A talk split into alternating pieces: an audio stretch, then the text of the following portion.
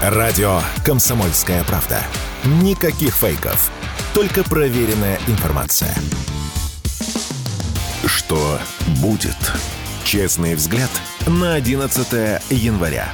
За происходящим наблюдают Иван Панкин и Игорь Виттель. Здравствуйте, друзья! Здравствуй, дорогое отечество! В студии радио «Комсомольская правда» Иван Панкин и Игорь Виттель. Мы рады вас приветствовать. Здравствуйте, дорогие друзья! Здравствуй, Иван! Здравствуй, столица! Здравствуй, страна! Здравствуйте все! И по традиции, перед тем, как мы приступим ко всяким разным умным и не очень разговорам, я напоминаю, где смотреть и слушать. В первую очередь, конечно, YouTube. Там канал, который называется «Не Панкин». Подписывайтесь, нажимайте на лайк, пишите в комментариях. В середине, в конце, в середине следующего часа, во время больших перерывов, микрофон в это самое время будет работать. Сможем с вами пообщаться, ответить на какие-то ваши вопросы. В Рутюбе, во Вконтакте все то же самое, только там каналы группа называются «Радио Комсомольская правда». Подкаст платформы начнем с сайта radiokp.ru, кнопка «Прямой эфир», нажимайте, слушайте, либо выберите какую-то подкаст-платформу. Казбокс, Яндекс.Музыка, Google Подкаст, Apple Подкаст и замечательный агрегатор подкаст.ру. Ну и, разумеется, нельзя забывать про наши телеграм-каналы Панкин, Виттель, Реальность. Подписывайтесь, пожалуйста. Начинаем. Что будет? Качает весь мир. Слышал, да, наверное? Качает, качает. Да. Качка Качает. такая. Морская да. болезнь скоро у всей планеты начнется. Ну, слушай, ты же значительно э, лучше других понимаешь, что вот когда весь мир качает, надо четко осознавать, что мир крепче, чем мы думаем. И это не только про протесты, там, грубо говоря, в Эквадоре в каком-то, это не протесты. Ну, не это протесты, не, да. не демонстрации, неправильное слово, конечно. Это попытка госпереворота. А, это не только там про отдельно взятые какие-то эпизоды в Соединенных Штатах Америки, во Франции, в Германии, где бастуют то фермеры, то еще кто-нибудь. Мир прочнее, чем мы думаем. Качал ты до этого, разве нет? Значит, я с тобой не соглашусь. В ряде случаев, да, мир оказывается прочнее. Секунду, мы... вот, прости, пожалуйста. Да. Вот мы просто Эквадор упомянули. Я вспоминаю, как года 3-4 назад всю Южную Америку качал. Помнишь, во всех странах практически там шли, причем довольно серьезные демонстрации. Помнишь? Да, ну вот. смотри. И ничего, э, выстояли. Э, еще раз, значит, э, бывает такое, что да, мир оказывается прочнее, все кликуши эти, сидящие в эфирах телерадиокомпаний, типа нас с тобой, которые кричат, сейчас все навернется, оказываются неправы. А бывает, как говорил Владимир Ильич Ленин, стена догнилает, к ней разваливается. Бывает, что за один день начинают разваливаться империи. И никогда не знаешь. То есть, при... Обычно нет никаких предпосылок, когда империя это разваливается. Нет, Согласись? как раз наоборот, предпосылок миллион, а вот повод бывает какой-нибудь совсем иногда пустяшный. В данном случае в Эквадоре, конечно, не переворот, там просто э, криминальные круги Э, стремят... Решили взять власть в свои руки. Ну, не совсем. Решили показать, кто здесь власть. Это, они не собираются брать власть в свои руки, они просто э, хотят, чтобы их оставили в покое и дали им спокойно заниматься своим криминальным делом. Мы не, вас не трогаем, вы нас не трогаете. Проблема да, и поэтому там... мы вешаем полицейских. А проблема да. совсем в другом, потому что, во-первых, э, как ты Латинскую Америку упомянул, я ее очень люблю, поэтому могу тебе точно сказать, что ну, вот то, что в, в Латинской Америке называют «качают», в мире бы считалось огромным огромными потрясениями. А то, что в мире считается огромными потрясениями, в Латинской Америке, ну, подумаешь, ну ладно. Там по 100 переворотов в неделю, знаешь, как э, пела группа Google Борделла, 60 революций в минуту – это моя обычная скорость в переводе с английского. Поэтому… Э, не, ну там много и стабильных стран, что уж ты. Ну, Уругвай, ну, Уругвай, Чили. Небесный Уругвай. Э, пока, пока стабильных. Давай не будем вспоминать историю Чили 73 -го года. В Уругвае Но тоже это было есть, давно, Игорь. Ну, что в Уругвае тоже есть что вспомнить. Значит, что касается Эквадора. А, ты знаешь, там, э, за что я люблю, помимо всего прочего, Эквадор. Я, кстати, э, в свое время оказывался в Эквадоре два раза во время мятежей и э, наблюдал это изнутри. Но тогда было не криминальные, а были такие волнения. Потому что, во-первых, в 97 году, это вообще мой любимый персонаж, эквадорский бывший президент, его звали Абдалла Букарам. Так вот, ему и обвинили импичмент, знаешь, с какой формулировкой? Угу. Отстранили от власти. За умственную неспособность управлять страной. Там немножко поколыхалось, а вот по-серьезному в 2000 году там колыхалось серьезно. Проблема-то в Эквадоре... Он всего год был президентом. Да, но там много вообще... Любой эквадорский президент последних лет – это просто сказочные, э, как бы так помягче сказать, персонажи. Одного даже за Лениным. А имя у него такое да, да, первое. Да, да. Вот. А, проблема в том, что как раз именно этот и Ленин, и его последующие сменщики, они сделали все, чтобы а, крестьяне эквадорские оказались в полной бедности, им было выгоднее выращивать коку, чем те же самые бананы, которые Эквадор так поставляет нам. И э, до тех пор, пока эти перекосы будут, соответственно, власть в Эквадоре, фактическая, неформальная, будет в руках наркокартеля. Она, в принципе, в Латинской Америке везде, понимаешь, там в Сальвадоре Мара Сальватручи, в э, Мексике Синалоу и другие наркокартели. Про колумбийские картели я вообще молчу, не забудем, что Колумбия сосед Эквадора. Поэтому это очень интересная история для нас вот в чем. Во-первых, надо смотреть на экономические перекосы, которых надо избегать. А во-вторых, это вот характерный пример. У нас такое, кстати, могло быть в 90-х. Когда а, парамилитаристские образования и криминальные образования, они берут власть на себя. И, в принципе, официальная власть оказывается не удел. Ну, мы все помним, ну, в основном наши слушатели, наверное, помнят, 90-е. Надо сказать, что, кстати, и при сильной власти, которая держит все в своих руках, такое тоже возможно. В принципе, в той же Мексике, да и мы у себя видели прошлым летом, как парамилитаристские образования пытались немножечко тут э, попытаться пошатать власть. Слава богу, это очень быстро закончилось. Поэтому э, мы наблюдаем за этим с огромным интересом. Это вот очень характерный пример для всего мира. А что касается Европы, то это очень важное проявление того, что, во-первых, немецкие фермеры наконец сказали, ребята, вы знаете, нам как-то это все надоело. Это то, о чем мы с тобой говорили последние месяцы, последний год, что рано или поздно простые люди в Европе скажут, ребят, Украина Украиной, ваши политические игры политическими играми, а мы хотим работать на земле, честно, своими руками, получать за это достойные деньги. Поэтому не нужно нам вот этих ваших игр. А что касается полицейских во Франции, которые сказали, ребята, у вас тут Олимпиада, вот такое в мире творится, а во Франции творится черт знает что. Нашествие клопов, у вас Олимпиада. Хорошо, мы будем ее охранять. Только давайте договоримся, на каких условиях. И вот сейчас опять начинается. Ну и во Франции, естественно, а, почему-то у нас всех очень интересует сексуальная ориентация нового премьер-министра Франции. Да, молодой который, да, Да, молодой, симпатичный, да, у него И даже гей. официальный муж есть, да. Прекрасно. Вот. Но наш почему-то, обсуждая это, обсуждают как раз э, именно его ориентацию, а не его профессиональные способности. И вообще, почему так э, Макрону резко понадобилось менять премьер-министра? Просто потому, что вы, друзья, как не садитесь, все в музыканта не годится. Мы видим сейчас э, кризис европейской экономики, крупнейшей российской, э, европейской экономики. Франция, Германия, два столпа европейской экономики. Вот тебе ну, они начинают уже шататься. Не очень, уже не очень. Да, благодаря нашим американским товарищам, которые нам совсем нам. не товарищи, и благодаря, благодаря нам, нам они ослабли. Нет, ну, слушай, все-таки э, с нами они могли договориться. Что-то и... как-то они не спешили, если честно. Ну, Могли, но вот мы как... по риторике германского, немецкого как, канцлера можем судить о том, что они хотят договориться? Как говорят те, которые, по словам президента, с нами один народ, видели очи, что купували, теперь ищите хоть по власти. Видели глаза, что покупали, вот теперь хоть по власти. А, поэтому мы сейчас видим, я с тобой еще раз повторю, позволю сегодня согласиться, потому что, скорее всего, мы увидим такие серьезные потрясения сейчас и в Европе, и в мире, и год этот будет годами потрясений. И заметь, вот я сегодня открыл с утра, пока ехал CNN, а на CNN написано, в этом году выборы потрясут мир, и это будут выборы не в Америке. И прямо на морде CNN первая огромная статья. естественно, про Тайвань. Все с большим нетерпением ждут, как бабахнет там. Или не бабахнет. Но... От ну, этого зависит очень много. Посмотрим, бабахнет или не бабахнет. Другой вопрос, что, допустим, в той же Франции, ты помнишь, какие волнения и демонстрации проходили, танки вводили в город. Ты помнишь, да? Да. Помнишь конечно. в Каталонии, что происходило? Конечно. Ну и чего? Все на месте, а, все по-прежнему.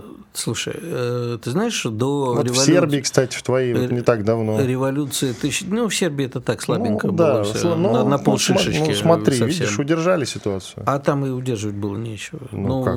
Ну, тонка кишка у так называемой сербской оппозиции. Ну, подожди. Понимаешь, оппозиция Сербия против насилия, Это, знаешь, Это фигня. такой... С одной стороны, ты говоришь, что везде слабая позиция, с другой стороны, мир будет качать. Ну, Вань, ну послушай, э, до 19, 1917 года в России тоже были революции, манифестации, и ничего, режим стоял, а потом вдруг бац и рухнул. То есть ты царский называешь режимом, да? Конечно. Богохульство. А как, а как еще? Как еще? Я марксист-ленинец. Мне царский режим он не близок и не мил. Я, кстати, был бы за. Я, кстати, был бы за, за нормальные изменения в 1917 году, а точнее даже в 1914. Царю надо было идти на Демократи- реформы, да. Демократические изменения, реформы и так далее. А то, что получилось, я тоже, знаешь, не в восторге от того, что большевики получились. Я был бы все-таки за более ползучую революцию, но не получилось. Но при этом ты марксист-ленинец. Ну а что, в наше время только остается честному человеку быть коммунистом. Потрясающе вообще. Так все разложил по полочкам, интересно, да? Потрясающе. Иван Панкин, Игорь Виттель, мы там движемся, насколько я понимаю, к перерыву. Да, все совершенно верно. Сейчас э, немножко отдохнем, друзья, и после этого продолжим. После полезной рекламы, хороших новостей, как я люблю это называть. Сразу после мы вернемся к другим важным разговорам. Например, будем говорить про русских в Латвии, которые и не люди вовсе, вовсе, как некоторые говорят и считают. Мы приведем даже вам замечательный фрагмент замечательного высказывания, в кавычках, разумеется. Оставайтесь с нами, будет очень интересно. Радио «Комсомольская правда». Срочно о важном. Что будет? Честный взгляд на 11 января. За происходящим наблюдают Иван Панкин и Игорь Виттель. Давайте продолжим. Иван Панкин и Игорь Виттель. Наш эфир замечательный, много интересных тем. Ты мне перед эфиром рассказал, как Хантер Байден, это сын, Да, Хантер Байден. это сын, да, это сын того ну, самого Байдена, Его все пытаются привлечь к уголовной ответственности. как и старшего, кстати говоря. Э, вот. Яблоко от И в яблони. Палате представителей Конгресса было заседание. Значит, он явился со своим, там еще очень прикольный у него адвокат, которого несколько раз э, фотографировали и заставали за тем, что он курил марихуану. Э, И прямо в квартире Хантера Байдена курил, так фотографии ходили. Вот он вчера приперся в малиновом пиджаке таком слишком. Новый русский. Новый русский, да. И вид у него был абсолютно уторченный, он все время нервно хихикал, его показывали, я смотрел просто заседание. Вот. И э, в какой-то момент, э, когда стали выступать республиканцы, значит, сначала, я сейчас не помню кто, потому что потом они ушли, когда стала выступать Марджери Грин. Ну, Они просто, когда ее пригласили на трибуну, это известная такая республиканская э, со стороны, э, с точки зрения демократов, злодейка, которая, значит, разносит Хантера Байдена и Джо Байдена и всех э, по, по- кочкам. Вот. Они просто встали и ушли. А вот перед ним выступал, я не помню ее фамилию, Мэй, по-моему, только не Тереза. А, и она, значит, начала говорить, что их место за решеткой. И тут показали, значит, крупным планом их лица и адвокаты. Придурочный абсолютно вид у него, но явно укуренный. Вот. А И э, да, там сейчас идет соревно- соревнование, собственно, кого снять э, э, с пробега. И очень многие, ну вот уже вчера такая проговорочка была красивая, то, о чем мы с тобой, между прочим, некоторые наши гости говорили. А я же сейчас не помню, кто вчера сказал, да нет, ну, конечно, Байден. А, кстати, это, и, по-моему, та же Марджери Грин. А, по поводу того, что Байден, простите, за то, что нам многие наверняка сейчас завтракают у радиоприемников и у своих экранов. Но Ба- Байден испустил газы громко, так же, кстати, как и этот второй. Кто там? эм, Джон Кирби. Да, да, Джон, Сейчас Джон- расскажу Джон тебе. Кирби, да. По- то есть она нормально, на камеру громко, и вот она сказала, что он сейчас так же, как испустил газы, испустит дух, поставит вместо него какую-нибудь, и тут, внимание, про кого мы говорили все время? Мишель Обама. Вот. Э, С одной стороны. С другой стороны... значит, Жена бывшего. Да. про про бывшего. да. м, э, А тут, значит, что получается-то? Э, У республиканцев тоже Трампа все пытаются снять с пробега, а Трамп уповает на то, что его, значит, обвиняют в государственной измене, а он говорит, что меня нельзя обвинять в государственной измене. Ну, когда он начал оспаривать выборы, якобы штурмовали Конгресс, точнее, ну, штурмовали, якобы Трамп это все устроил, что нельзя меня обвинять в государственной измене, а потому что я в этот момент находился под присягой и, соответственно, под юридической защитой. Э, как его слово вдруг у меня выскочило? Ну, короче, не, под, не подсуден. И, тем не менее, в Айове сейчас прошли первые дебаты без Трампа, а, и выступала наша любимая возможная кандидат э, Ника Хейли, бывшая представитель США в ООН, дебатировала с моим любимцем Вивеком Рамасвами. Для тех, кто не может запомнить, я вот запомнил, как мама мыла раму. Вивек Рамасвами очень хорошо мнемонически так запоминается. И они там устроили такую настоящую бучу, так что в стане республиканцев не дай бог, если Трампа снимут, будет кому повоевать. И, э, в общем, я думаю, что вполне возможен такой неожиданный финал не Байден-Трамп, а Ника Хейли против Мишель Обамы. Ну, вполне вот вероятно, кстати. Вот, да. это, вот это будет забавненько. И победит, скорее всего, кстати, Мишель Обама. Э, да, потому что, в отличие от Хиллари Клинтон, у нее нету имиджа. Она, она черная. Э, э, Расисты. Нет, нет, нет, извини, тут важно. Она не имеет имиджа ведьмы. Трамп победил не столько потому, что Америка голосовала за популиста, а потому что значительная часть голосов была кто угодно, только не ведьма. Потому что ничего отвратительнее своей жизни, э, чем Хиллари Клинтон, я, например, не видел. И поэтому Америка голосовала. Второй важный момент. Клан Обамы сейчас теневые управленцы страной. Поэтому кого поставят, того тот и будет. Не помиримся мы с Соединенными Штатами Америки, друзья. При демократах точно нет. Есть еще одно интересное про Трампа и про всю эту историю с судами. Коротко и к другим новостям. Уголовное преследование Трампа за действия на посту президента откроет ящик Пандоры.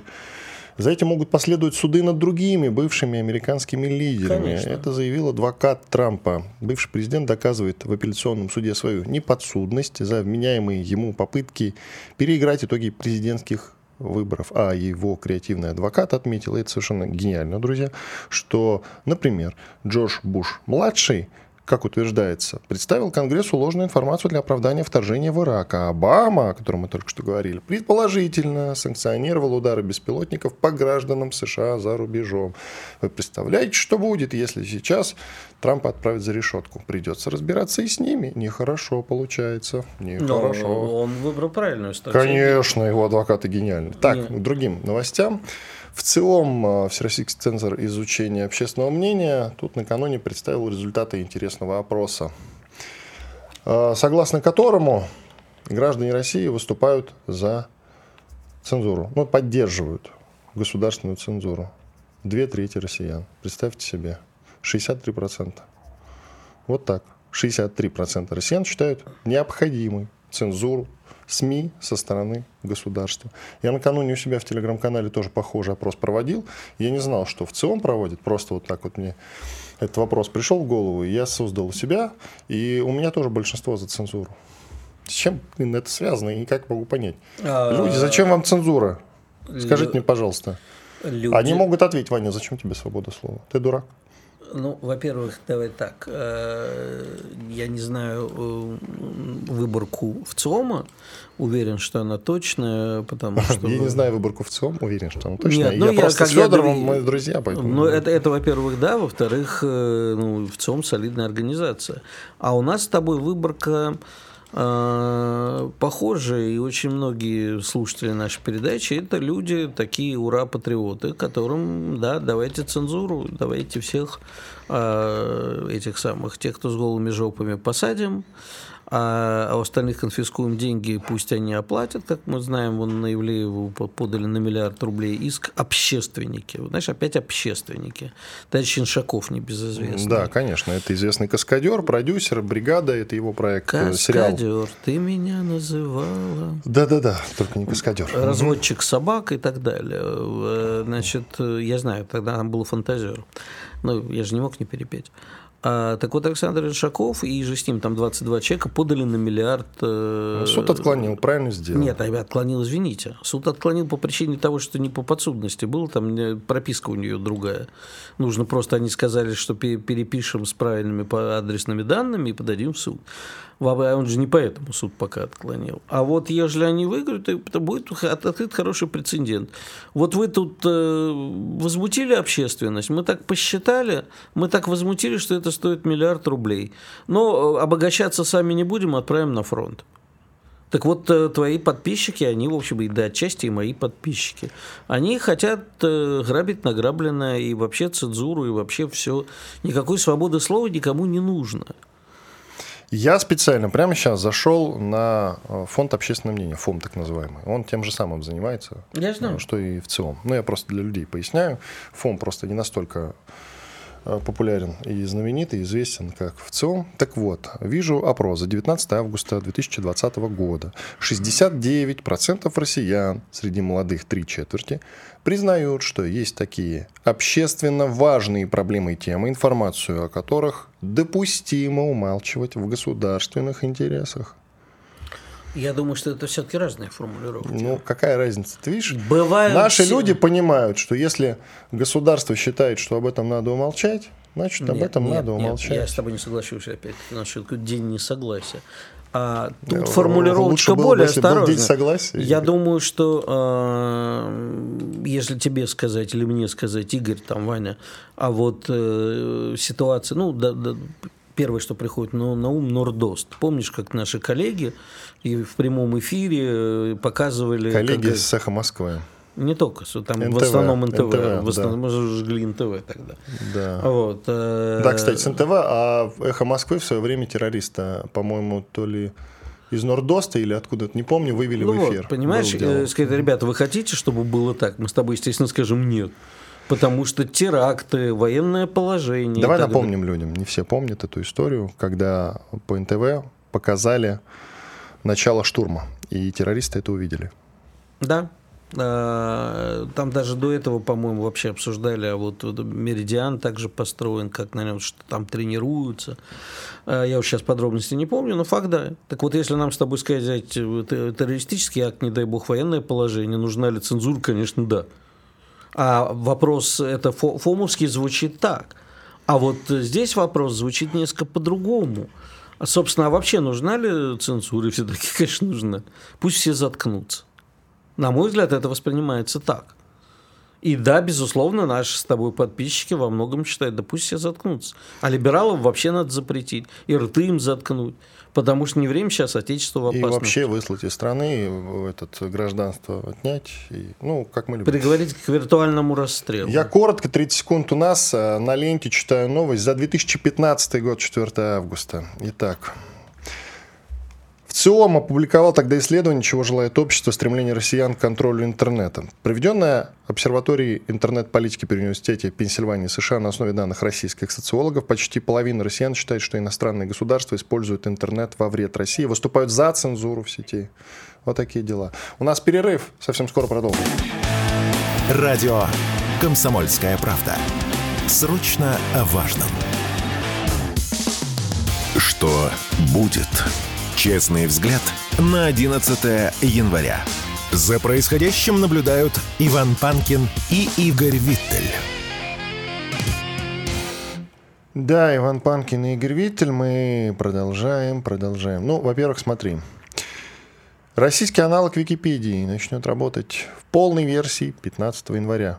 15 января, как писали западные медиа, кстати, начнется наступление на Харьков. Но об этом мы еще И об поговорим. этом первым напишут в русской Википедии. Да, это будет первая статья. Действительно, что наступление не началось. Обещали, но не началось. Итак, действительно, слушай, Википедию хотят заменить. Прикольно. Ну, не заменить, а сделать аналог. Рувики назовут ее. Потрясающе.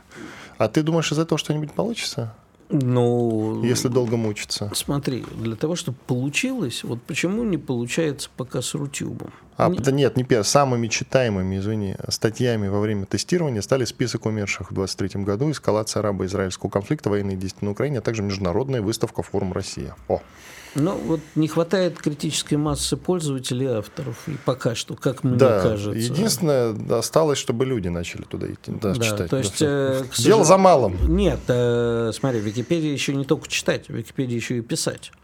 Да, то есть вот, там, если бы Рутюб создал э, крайне удобную платформу, которая со всех сторон м, была бы удобна, то тогда я думаю, что у Рутюба было бы больше шансов. С одной стороны. С другой стороны, Понимаешь, ну тяжело э, соревноваться с YouTube, например, потому что это глобальный проект, который во многих странах. А где взлетают проекты локальные? Да, ну если там не считать у нас Яндекс, это отдельная история. Телеграм. Э, ну, Телеграм это вообще отдельная история, его нельзя назвать российским локальным проектом. Нет, он был создан все-таки в России. Хорошо. А, значит, э, На по- деньги ВКонтакте. Пользователи Телеграма не только в России. Да? На- у нас, конечно, много кто им пользуется, но это международный проект, пользователи со всего мира. А э, Википедия русская будет заточена исключительно под Россию. Вот где взлетала? В Китае. Потому что Китай изначально взял курс на все свое, банил остальных, и ну, в Китае сколько населения? Полтора миллиарда сейчас, да? Ну, где-то так, да. Ну вот. Там они с А Индией у- поравнялись. А, у- а у нас в 10 раз меньше. Да. Ну вот и ответ тебе на твой вопрос. Это во-первых. Во-вторых, у нас это делается э, почему? Потому что обидно смотреть, как площадка не принадлежит нам, и вроде как пишут люди разные, идут знаменитые эти википедийные в- войны Википедии, когда сторонники одной версии с другими начинают биться, но э, принимают зачастую э, не российскую сторону, поскольку площадочка не наша, а поэтому нам обидно. И государство говорит, или там некие активисты говорят, нам нужна свой, своя Википедия, Рупедия с блэкджеком и известным чем. Да, И Рупедия. начинают Слушай, писать- может быть, действительно Рупедией назвать, а? Ну, Да. классно даже получилось. И Рупедия. уже будет как бы Рупедия. пере- перекос в нашу точку зрения, и, скорее всего, это будут такие статьи, как энциклопедические, на мой взгляд, я не знаю, дай бог, что получилось. А, но мне кажется, будет перекос в одну точку зрения, и э, там не будет такого, что пришел один, написал, второй чуть подправил, третий дополнил. Там, да, Википедия родилась из огромного количества авторов, да, которые вносят свои правки. Из э, серьезной архитектуры контролирующей, чтобы эти правки были правильными, чтобы не было там э, ни- ни- никакой лжи, да, что если бы она появляется, то ее убирали, или наоборот. В общем, э, идет огромный механизм саморегулирующийся. Мне кажется, в нашем случае это будет просто ну, такое. Так, я просто вспомню один интересный эпизод. Как у нас в свое время, разговоры пошли еще в 2010 году, и вот позже, наконец-то, удалось создать свой поисковик, который назывался «Спутник», который чем-то должен был отличаться от остальных поисковиков типа Гугла и Яндекса. Там э, хотели, насколько я понимаю, исключить э, всю порнографию, чтобы ты через поисковик «Спутник» не мог э, найти ничего такого э, запрещенного, скажем так. То есть такая безопасная система поиска, скажем так. И вот э, был запущен этот поисковик «Спутник», и проработал он несколько лет, и через поисковик «Спутник» никто ничего не искал, как мы вспоминаем. Совсем скоро он прекратил свою деятельность, закрылся. То есть эта история, она про то же. Давай поспорим, что из вот этой вот рупедии, Да рупедии, и спорить не буду, я уверен, что не выйдет. вот видишь, рувики, Все, что Рукатя, пофигу. любая инициатива сверху, Конечно. а не, а не Да. бизнесовая инициатива, она обычно заканчивается так. Да. Потому что, пожалуйста, ради бога, инициатива сверху может быть хорошая, но тогда э, объясните мне, почему я должен пользоваться именно ей, если у меня там есть выбор Яндекса, Гугла, и еще Бинга и куча А в данном еще- случае есть Википедия, в которой уже все есть. Да? собственно. Но- А если мы боимся, что там написано что-то не очень приятное о нас, и самое Нет, главное, ну, мы, написано получается, боимся, ложь. мы, получается, боимся, ну, пусть э, ложь, Нет, не ну- ложь, неважно. Мы, получается, боимся, что это каким-то образом э, может на нас подействовать, или что? Вот возьмем в Соединенные Штаты Америки, им совершенно все равно, что в Википедии или еще Нет. где-то, подожди, написано про вторжение в Панаму, понимаешь? Все равно, что там написано слово вторжение американцам, пофигу им. Возможно, ты прав. Им плевать, что там написано вторжение, потому что да, они выйдут, да, это было вторжение, что? А. В Ирак вторжение, да, вторжение, и что? Ну, Википедия им может и пофиг, а вот Викиликс не пофиг. Ну, Wikileaks э, отдельная история, но ты правильно да, заметил, что есть люди, которые перешли дорожку не в том месте. Да. Все переходят на красный свет, но штрафуют не всех. Это же известно. А, кстати, я вчера прочитал новость, что в Москве уже в порядке эксперимента на пешеходных переходах поставили камеры распознавания по лицам и собирают, и собираются туда биометрию подкачивать. Вот перешел ты, Ваня, в неположенном месте да. и на красный свет, как я люблю переходить, и бац, получил штрафик. Ну, кстати, полезная Лучше. штука. А еще социальный Большой рейтинг. брат совсем скоро, я думаю, что будет наблюдать за всеми. Ты знаешь, Асташка Руслан, который ведет «Время покажет» на Первом канале, он был у меня перед Новым годом на интервью, и он сказал, цифровой концлагерь – это наше будущее. И нужно к этому относиться спокойно. Нравится вам это или не нравится, это просто Зная так и Руслана, все. я думаю, что он слова «цифровой концлагерь» перенес с одобрением. В каком смысле? Ну, он за цифровой концлагерь. Ну да, да, да. Ну, ну вот он так. А ты что, против, что ли? Я да. А, Игорь, дело в том, что ты можешь точно так же выйти и выступать против коронавируса. И вот сейчас идет тройная эпидемия ОРВИ, гриппа, э, ковида. Ты можешь выйти на улицу и кричать, что ты против. Какая разница? Это просто есть и будет. Давай так. Я не остановлю, безусловно, эпидемию. Но э, если люди будут выступать против действия их правительств, связанных с коронавирусом, ты знаешь, э, это имеет смысл, даже если это ни к чему не приведет. Но без обратной связи человечество загнется. Потому что если бы китайцы не пытались бастовать и не говорили, ребята, вы нас так вот заперли в Ухане и в прочих городах. И что подействовал, что так же запирают. Самые жесткие меры поде... в Китае. Пока не подействовал, но во всем мире э, люди под, подзадумались, а к чему может привести. Да, потому что там вот у меня есть близкие знакомые, которые э, с началом коронавируса мне говорили, Игорь, ты ничего не понимаешь. Это ты вот над нами смеешься там, да, над паникерами. А это вот вся мировое правительство, оно тестирует возможность закрытия границ и прочего. Вот ты над нами ржешь, а так и будет. Они оказались правы на самом деле. Тренировочка была так. Не понимаю. Не понимаешь. Нет.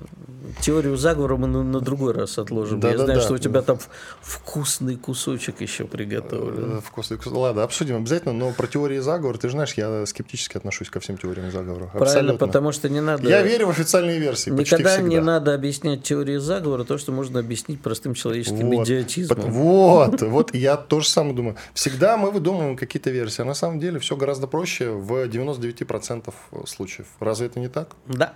Ну вот, видишь. Так, у нас тут еще куча интересных новостей, даже, если честно, глаза глаза разбегаются. Ну, например, кстати, вот э, я твое мнение по поводу вероятного наступления на Харьков не слышал в эфире. Так я позавчера говорил, что Ты я говорил? думаю, что оно будет. Оно будет когда? Завтра? Ну, нет, я, я знаю, когда будет. Нет, мы говорим именно про 15 число. Типа, о, 15 число, друзья, это то самое число, о котором, я напоминаю, писали западные медиа, что мы начнем 15 числа. 15 число – это понедельник. Новая жизнь начинается в понедельник, как правило. Понедельник да. начинается в субботу, так что начнут 13 в Старый Новый год. ну, кстати, да, с пятницы. Но суббота тоже удобно. А с другой стороны, вот мы как-то с иронией к этому относимся. А к чему эта ирония? Она вообще уместна с нашей стороны? Как ты думаешь? Нет. Ну, а если конкретно наступление на Харьков, по-твоему, вообще наступление я на считаю, большие что оно города? Не, я считаю, что оно необходимо именно на Харьков, про остальные города говорить не буду, э, дабы отодвинуть угрозу от наших старых территорий. От Белгорода, да. ты имеешь в виду? Безусловно. Но с другой стороны, можно просто за счет других направлений заставить перебросить войска из Харькова на другие направления. И все это и так делается тоже например, без всякого наступления на полутора миллионный город, Игорь, огромный. Это сложное наступление. Это сложнее, чем Бахмут, Авдеевка. Во много-много-много раз. Слушай, я все-таки не военный специалист. Мое э, мнение, что надо наступать с севера на Харьков. Ну давай, хорошо. Все, друзья, наступаем. Я, понимаешь, не военный специалист, хотя, в общем, военная кафедра у меня была, но этого недостаточно. Э, и вновь продолжается бой, сердце тревожно в груди, Игорь такой молодой, и Панкин Иван с бородой, да, Хорошо написали, пишет. кстати, да, э, да, и вот еще Панкин живет в своем розовом мире, где все само происходит. И э, делаем паузу, друзья, я пошел в свой дивный мир, где все само по себе происходит. После полезной рекламы и хороших новостей мы вернемся и продолжим. Оставайтесь с нами, впереди нас ждет очень интересный разговор с интересным экспертом. Комсомольская правда. Радио которая не оставит вас равнодушным. Что будет? Честный взгляд на 11 января. За происходящим наблюдают Иван Панкин и Игорь Виттель. Здравствуйте, дорогие друзья. Возвращаемся опять в студию. Напоминаю, Иван Панкин и Игорь Виттель а, в студии. И у нас такая новая тема. Точнее, тема для нас не новая. Мы постоянно говорим о школьной программе, о том, что следует читать, что не следует. Обычно историю трогаем. А тут опять книжкам. И в гостях у нас Павел Островский, священник-настоятель Георгиевского храма в Нахабино. Здравствуйте, отец Павел. Доброе утро. Я прочитал ваш пост, и вот с Иваном с ним поделился по поводу того, что вы с возмущением обнаружили две книги в школьной программе, которым, на ваш взгляд, там не место.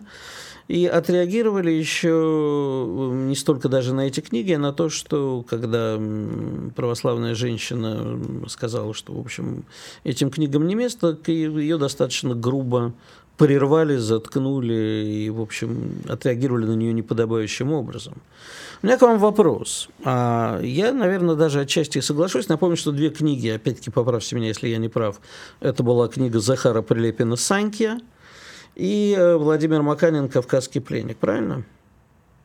Да, кавказский пленный. Да, пленный, да, извините. А, так вот, э, скажите мне, а кто должен быть судьей? Православные священники, какая-то комиссия по культуре, э, школьная комиссия. Кто у нас должен решать, какие книги должны быть в школьной программе? И что с этими книгами не так? Ну, с этими относительно понятно, что возмутило отца Павла. Ну, вот конкретику, пожалуйста. Ну, отец Павел, ну, объясните тогда моему коллеге, что вас Давайте. возмутило. Ну, если по порядку, то если мы берем книгу Саньки, э, то э, в книге достаточно подробно рассказывается о молодых революционерах, которые довольно успешно э, свергают власть в определенном там, небольшом населенном пункте. Вот. И э, книга написана Захаром Прилепиным. Я не знаю, какие у него сейчас взгляды. Ну, то есть, э, вроде официально считается, что у него взгляды такие вполне себе прогосударственные. Но написана она была в 2006 году, когда у него взгляды были как раз антигосударственные. Он выступал на митингах, был за Алексея Навального, кричал «Россия без Путина». И именно в те года эта книга была написана. Вот. Навальный экстремисты, тогда... террористы. Извините, это важно. Проговорить, продолжайте, пожалуйста. Угу. Ну, я не знаю, как... Ну, продолжать, не обращайте внимания, продолжите. Да, да. А если говорить э, вторая книга, то э, я вообще впервые о него слышал. Э, Маканин и «Кавказский пленный». Это намек, знаете, на кавказского пленника Пушкина. Только здесь «Кавказский пленный», вот, где, э, собственно, рассказывается о том, как русский солдат, захвативший плен молодого чеченца, воспылал к нему чувствами, которые у нас сегодня в стране запрещены во всех, как бы, и в качестве пропаганды, и тому подобное. Вот. И эти стадомистские чувства гомосексуальные достаточно подробно расписываются. Эти чувства даже становятся ответными. Вот. Э, и это в школьной программе, видать, достаточно давно. Э, это не является, как бы, знаете, вот есть в ГОС то, что обязательный стандарт, а это то, что находится в дополнительной литературе, и это уже сама школа выбирает. Но мы посмотрели в интернете, пообщались с нашими старшеклассниками, то, что обратилась как раз старшеклассница, не взрослая женщина, а старшеклассница, православная христианка, 11 класс, обратилась, сказала, что вот ее вызвали к психологу, она выразила возмущение, что не хочет писать сочинение на эту тему, и что, в принципе, это как бы ей не очень приятно. Значит, в гомосексуализме там что-то разбираться. Ну пусть не читает, и... пусть не читает. Это обязывает. Ну, это, это не проходит. Вы имеете э, право просто... сказать, что она не будет проходить эту книгу в школе. Это не повод требовать запрета. И простите меня, отец Павел, вы вот сейчас рассуждаете красиво о школьной литературе, о том, что с ней не так. Но дело в том, что «Кавказский пленник» написал никак не наше все Александр Сергеевич Пушкин. Есть «Кавказский пленник» Михаила Юрьевича Лермонтова и Льва Николаевича Толстого. А вот Пушкин к «Кавказскому пленнику» отношения не имеет никакого. Поэтому... Ну, в данном случае, э, да, э, в любом случае кавказские пленные нарушают законодательство России, прям уже действующее. Да, у нас запрещена пропаганда ЛГБТ в принципе. Вот. А там достаточно, я у себя в Телеграме, если вы читали, достаточно э, я читал кажется, этот рассказ когда-то, и у меня на тот момент осталось впечатление, что это, простите, не про гомосексуализм, а про любовь, дружбу и про то, что даже в самом страшной войне всегда остается место для любви. Ну, а, слушай, я... даже в проклятой Википедии написано, что э, вот этот рассказ посвящен взаимоотношениям российского солдата и молодого чеченского боевика. Ну, э, я плохо отношусь к Маканину и к этому рассказу, но мне кажется, сейчас, да, возможно, но уж чего вы от Прилепина хотите, уж большего патриота так чем... он же объяснил, что тогда, в 2006 году, у Прилепина, якобы, я, кстати, не помню, были совсем другие взгляды. А... Ну, они не якобы, они, во-первых, были достаточно открыты. Нацбольские, да. И книга эта замечательная, на мой взгляд. Я вопрос, нужна ли она в школьной программе? Это сложный вопрос, а книга замечательная. Вопрос же не в этом. Судьи кто? Да, вопрос в том, кто судьи. Вот я категорически, отец Павел, не, не воспримите это на свой счет, но я против того, чтобы церковь вмешивалась в школьную программу. Вот в церковно-приходской школе, в воскресной школе, пожалуйста, вы имеете право. Нет, я, я против вашего мнения категорически. Ради бога, мы Церковь... же... Вот, да.